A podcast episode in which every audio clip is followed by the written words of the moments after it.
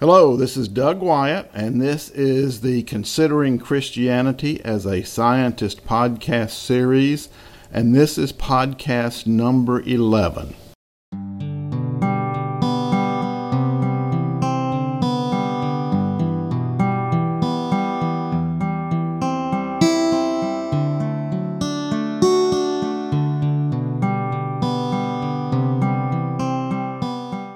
Just in case you have not listened to any of our first 10 podcasts, I am a PhD scientist, a geologist and geophysicist, published with patents and a long history of managing major science and engineering research programs.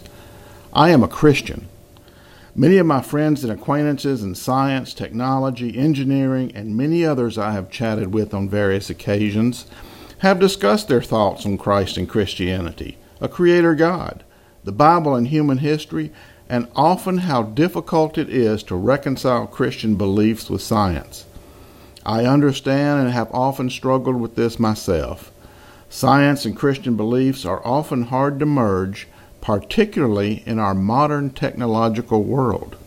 Yet, I know that many of you feel, sense, hear a quiet whisper, a deep sensed need for something greater larger, and more meaningful than ourselves. I want you to consider and to discuss that this is our Creator God calling through Christ to you personally and how to accept this. Therefore, I offer these series of podcasts considering Christianity as a scientist. And today's podcast 11, we continue with the other teachings of Jesus. Those that have listened to our previous podcast know that I have relied heavily on the book of Matthew from the New Testament of the Bible. But I have also used several other books that are considered the Gospels of the New Testament Matthew, Mark, Luke, and John. And today I'm going to be using Luke.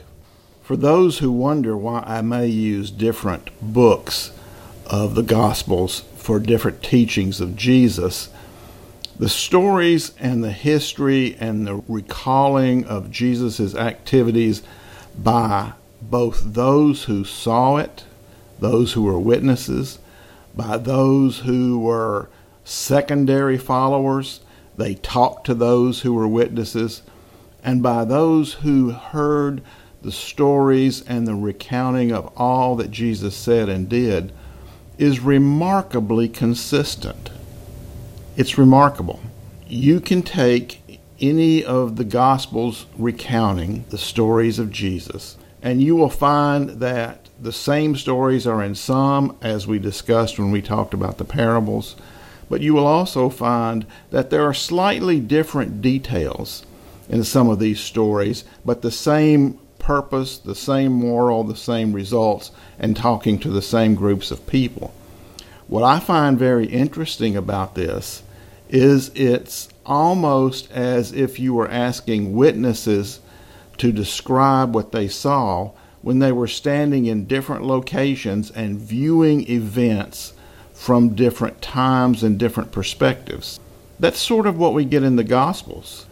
It's possible the book of John was written by somebody who actually observed Jesus uh, during his crucifixion near the foot of the cross, whereas some other followers who may have recounted other stories, such as the Gospels of Matthew and Luke, who are thought to be, and Mark as well, thought to be the teachings of Peter, and the people who learned from Peter were observations from a distance. Don't know how far. They watched the watched the crucifixion, but the observations were a little different. So some of the stories and some of the recounts of history that we get for Jesus in the Bible are those types of observations. They add to the value, they add to the perspective, they add to the comprehensiveness of what Jesus was saying and doing. Multiple witness accounts. Well, the story in Luke is very interesting because it actually is one of the very few histories that we have of Jesus as a youth. You've heard the stories of Jesus' birth and everything that's associated with the Christmas story. That's almost universal in every country of the world for various reasons. But this story recounts Jesus being 12 years old and in the temple. Every year, his parents and the people from his town would go to Jerusalem to offer up tithes and to visit the temple. Jesus was 12 years old and in a caravan of dozens, scores, maybe even hundreds of people traveling together. They traveled together for safety to Jerusalem. And they did everything they wanted to do in Jerusalem and they started heading back home. On the way back home, it was noticed that Jesus was not in the caravan. And they started looking for him. His parents, like many parents, just assumed he was with either his relatives or with his friends or he was with somebody else in the caravan or just following along. He was 12.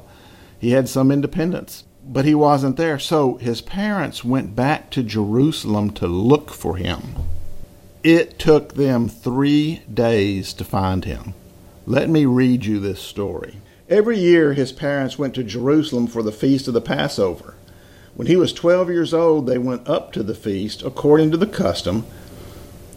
After the feast was over, while his parents were returning home, the boy Jesus stayed behind in Jerusalem, but they were unaware of it. Thinking he was in their company, they traveled on for a day. Then they began looking for him among their relatives and friends. When they did not find him, they went back to Jerusalem to look for him. After three days, they found him in the temple courts, sitting among the teachers, listening to them and asking them questions. Everyone who heard him was amazed at his understanding and his answers. When his parents saw him, they were astonished. His mother said to him, Son, why have you treated us like this? Your father and I have been anxiously searching for you. Jesus responded with this why were you searching for me? he asked. Didn't you know I had to be in my Father's house? But they did not understand what he was saying to them. Then he went down to Nazareth with them and was obedient to them. He was their son, and he did as his parents told him, and he went back home. It is commonly assumed and accepted that Jesus began teaching at about age 30. However, at age 12, we have this historic memory of his actions and words. This tells us a few things as scientists. Jesus was known to the scholars of the day. The people in the temple, the scholars of the day, knew Jesus. He was comfortable in those scholarly groups. Jesus was very intellectually mature even at 12 years old. Well, as we just mentioned, Jesus began his ministry about 30, basically after he was baptized by John in the Jordan River. After that, it is recorded that Jesus went into the wilderness to be tempted by the devil. Now, one of the things to understand is that Jesus knew what his future looked like. He knew the outcome. He knew the results of what he was doing, and he planned for it, and he accepted it. He knew the outcome. And so he went to be tempted by Satan, as had been recorded in the prophecies. And I just want to read to you some of the things that he said. This is Luke chapter 4, verse 4 the devil asked him this question If you are the Son of God, tell this stone to become bread. After all, Jesus was in a human form. He got hungry. Jesus answered, It is written, Man does not live on bread alone. So the devil tried something else. He took him to a very high place and showed him all the kingdoms in the world. And the way this is written, it is past, present, and future. And the devil said, I will give these to you if you but worship me. Jesus answered, It is written, Worship the Lord your God and serve him only. So now we probably had a devil that or Satan that was getting pretty frustrated. Then he took him to Jerusalem, transported Jesus to Jerusalem and had him stand on, on the top of the temple. And the Satan asked him, If you are the Son of God, he said, throw yourself down from here, for it is written, He will command His angels concerning you to guard you carefully. They will lift you up in their hands so that you will not strike your foot against a stone. To this Jesus responded, It says, Do not put the Lord your God to the test. Well, this really frustrated Satan and he left. From a, a thinking perspective, why is this temptation of Jesus important? Well, for a couple of reasons. First of all, he had to live as a human. Personally, I believe he had all of the foibles that we experience in our lives and that he was tempted many times. I think he laughed. I think he cried. I think he got angry. I am sure there are times where he was tempted to use his authority, his divine authority and power, and had to bite his bite his lip, as they say, clench his fist and walk away. We understand that. He had to experience life as a human. That is so hard for us to imagine because we can react to it. And we have reactions we do. And sometimes we sin, we do things we should not do, but we have those reactions that we can do. Jesus could have spoken and conceivably the planet would disappear. If we we believe that Jesus had that authority. He spoke for God. But if he stood up early in his life and said, I am the Son of God, and he could have snapped his fingers and had, as the Bible says, 12 legions of angels appear in the sky, he, he could have just taken over. But then his sacrifice would not have happened our free will would be diminished. Our acceptance of what he was going to teach and the life he was going to live would not be necessary, but then there would be no salvation for us because we did not have the free will to choose. When you think about it, it was very logical.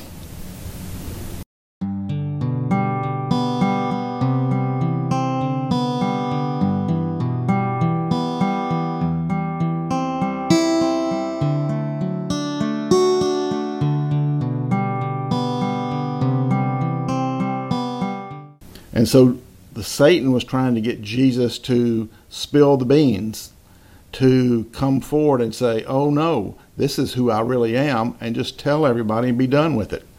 Not go through this whole crucifixion process that we're going to discuss in a later podcast.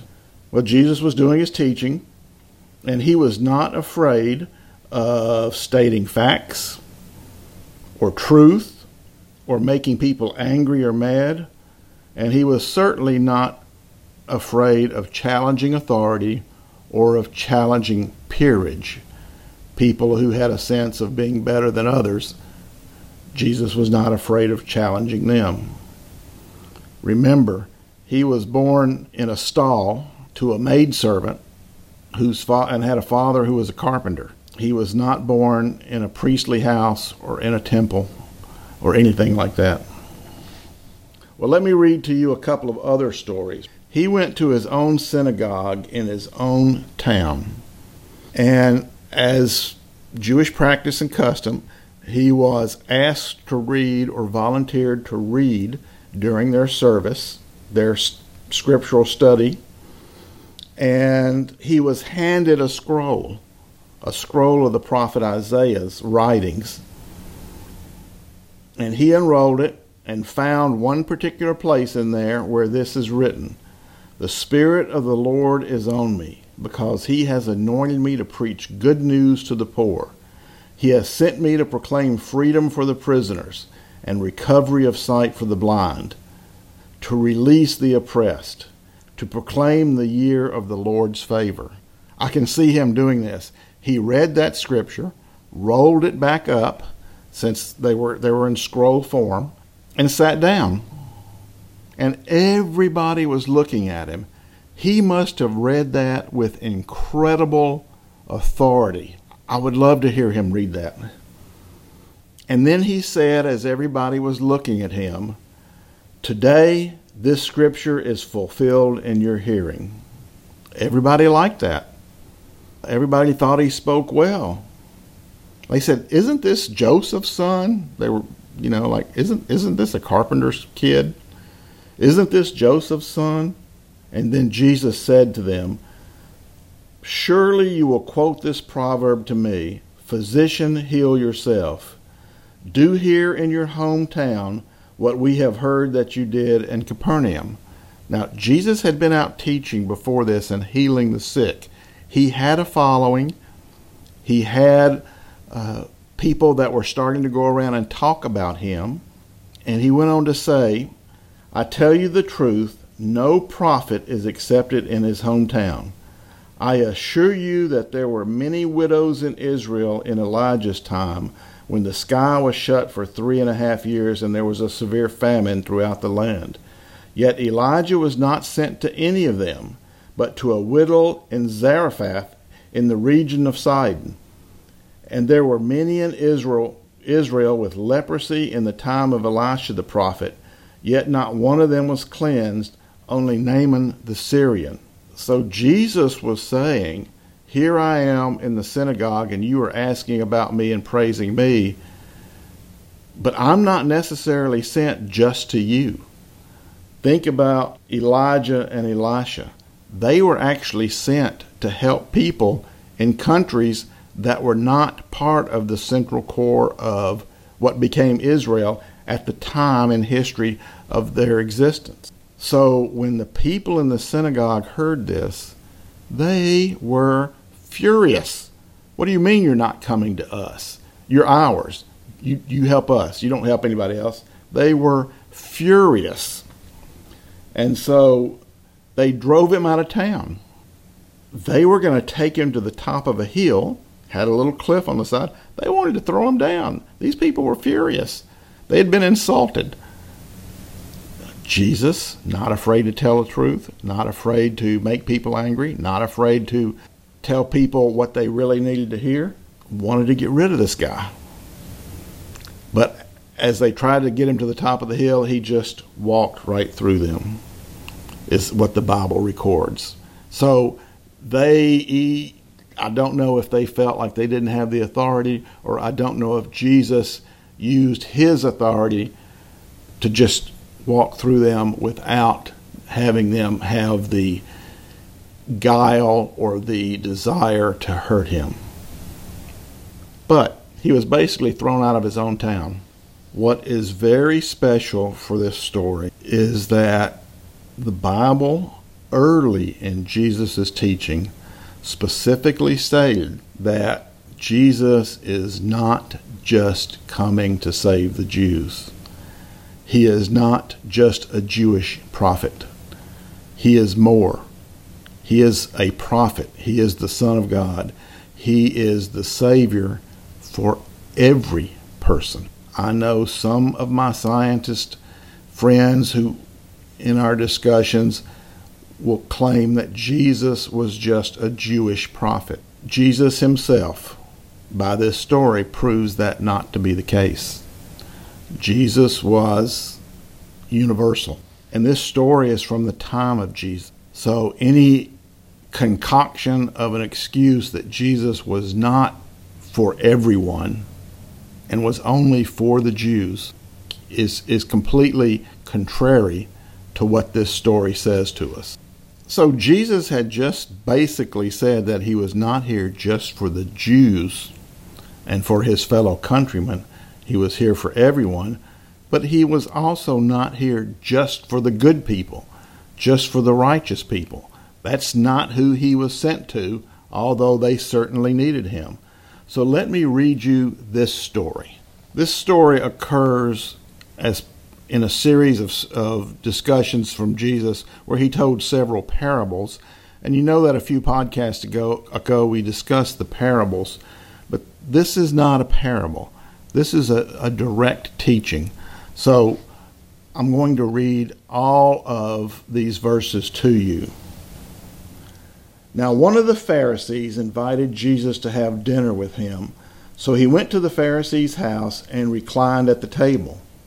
When a woman who had lived a sinful life in that town learned that Jesus was eating at the Pharisee's house, she brought an alabaster jar of perfume, and as she stood behind him at his feet weeping, she began to wet his feet with her tears. Then she wiped them with her hair, kissed them, and poured perfume on them.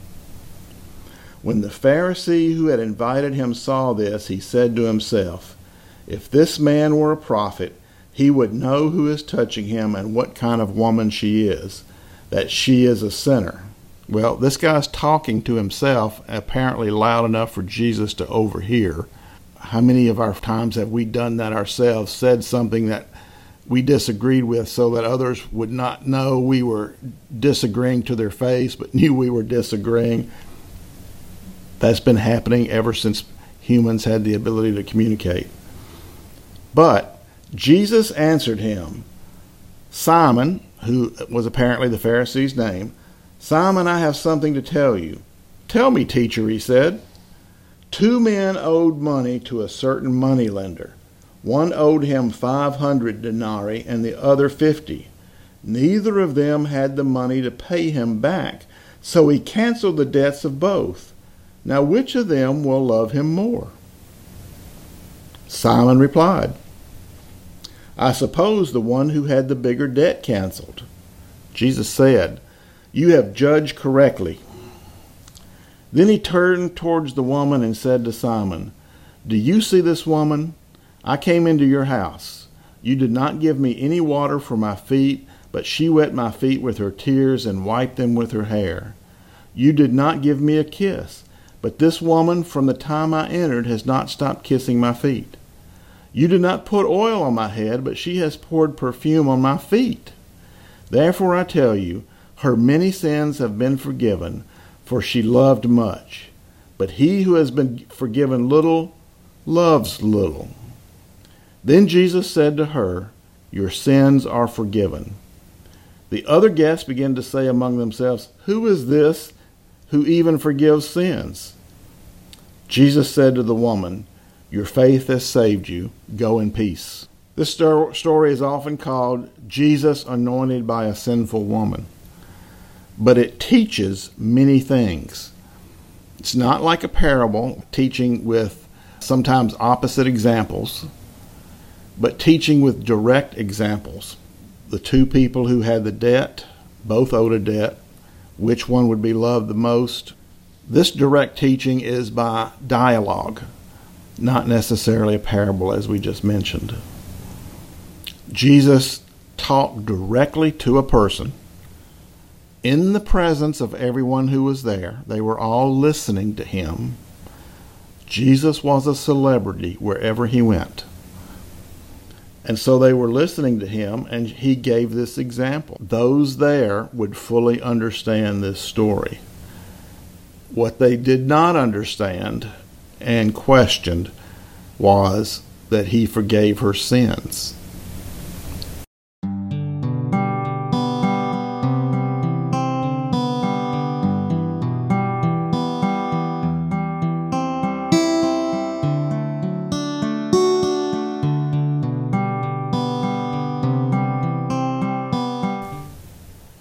Jesus was beginning to assert himself as the Son of God. They still thought he was a prophet. Remember, Simon said, well, if he knew, really was a prophet, he'd know what kind of woman this is. Jesus was much more than a prophet. We jump ahead a little further in Luke and we actually learn a little bit more about Jesus himself. Jesus' mother and his brothers often traveled to see him. It's not known whether they really traveled with him, but they often traveled to see him.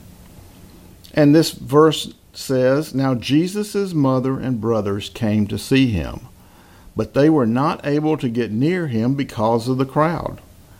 Someone told him, Your mother and brothers are standing outside wanting to see you.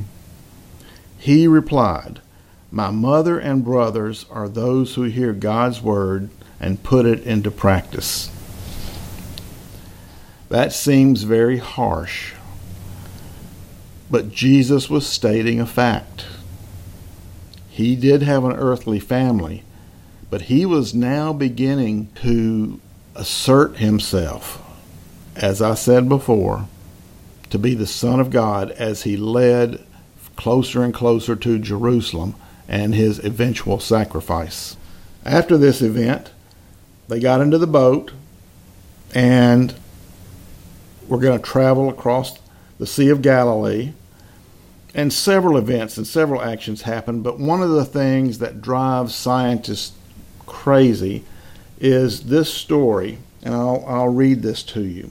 One day, Jesus said to his disciples, Let's go over to the other side of the lake. So they got into a boat and set out. Remember, many of his disciples had been fishermen, so they were accomplished nautical people. A squall came down on the lake so that the boat was being swamped and they were in great danger. He got up and rebuked the wind and the raging waters. The storm subsided and all was calm. And then he looked at his disciples and said, Where is your faith?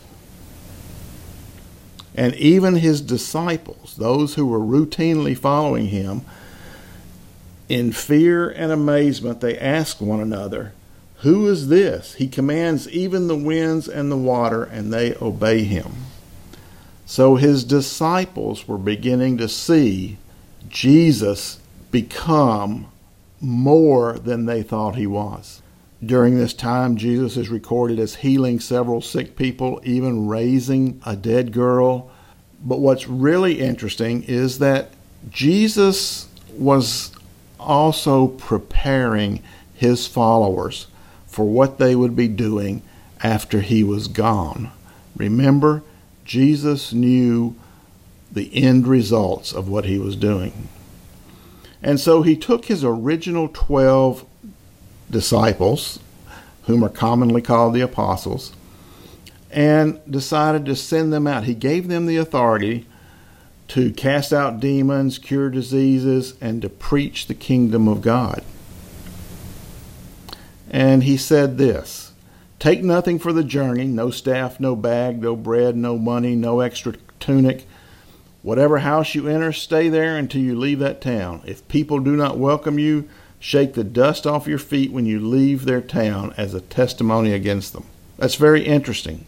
Jesus was beginning to train his students. And so they had an internship. He sent them out. It's not recorded how long this happened, but it's assumed to be several weeks. They had to walk to get where they were going. They had to stay in a town long enough to preach, and they went to different towns, so they had to gather back together. So it would take some time. It's a very interesting study because later Jesus does this for even more disciples 72. He sends them out to do a very similar thing. So, right here, we have Jesus with a recorded 84 people, if we just add the numbers up. With this number of followers and this many students and disciples, Jesus was really being noticed by the political leadership, even beyond the religious leadership that were following him closely. So, after the 12 had come back from this activity, Jesus was teaching and preaching, and there were so many people around him that it was time for a meal. These people had been following him without food. And this is where we get the feeding of the 5,000 story recorded. This is an amazing thing. This is a miracle. And what is a miracle? You know, God established the universe to work according to laws and fixed conditions and things like that. And anytime something happens that goes contrary to the natural laws of the universe, it needs a correction. One way I think of a miracle is as a correction back to what God originally intended. There, there are forces that act against our best interest. We call it evil. Beings who have free will, who have chosen not to follow the desires of their Creator, of God. They can change our interaction with the processes that govern the universe. The universe was made perfectly. But when something happens that changes the flow of what God intended, then it can be corrected by what we, we call a miracle. I know that sounds crazy, but think about that. I want to end podcast 11 with what is commonly called Peter's confession. If you remember, we discussed that Jesus was progressively revealing himself more than just being a teacher, a prophet, a special religious person. He was beginning more and more to reveal that he was the Son of God. Drive, drove, it would drive the religious people crazy, but he was beginning to reveal that. At the time, Judaism was not a hom- homogenous religion. There were different sects the Pharisees, the Sadducees, the Essenes, many others. There were the Roman religions, the religion of Mithra, for example. There were Syrian religions. There were Aramaic religions. There were many religions that would be in the area. So there were many ideas and ideals. One of those things that varied among religions was the concept of reincarnation. So people were beginning to say, as Jesus was showing his prophetic powers, his healing powers, that he must be John the Baptist. John the Baptist had been killed not, not too long before all this. That he must be a reincarnation of John the Baptist. Some said he was a reincarnation of the prophet Elijah. Some said he was a reincarnation of possibly the prophet Jeremiah, two very famous prophets in, in Judaism. So Jesus would know this, and he turned around and asked his disciples, Who do the crowds say that I am?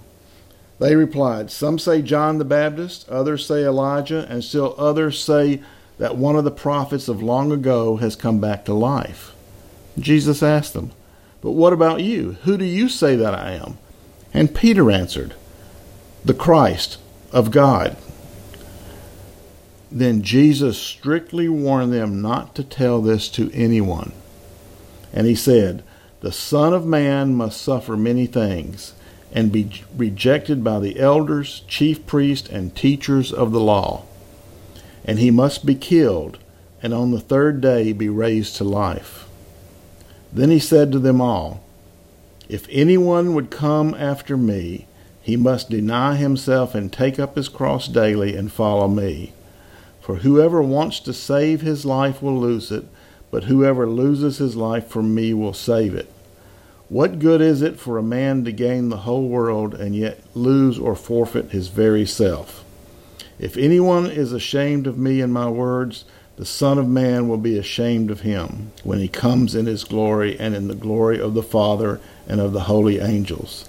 I tell you the truth, some who are standing here will not taste death before they see the kingdom of God. These were harsh words. Harsh words. Following this is a story of what's called the Transfiguration, and we'll begin our next podcast with that, podcast 12. But what Jesus is saying is this He was speaking truth. Everything they had been taught, everything they had learned, was not really truth. Truth was much simpler, much harder, but much simpler. And that's what Jesus was teaching. We could spend hours discussing those last few verses I read. This gives us much to think about as scientists, and we will discuss that in the next podcast. Thank you.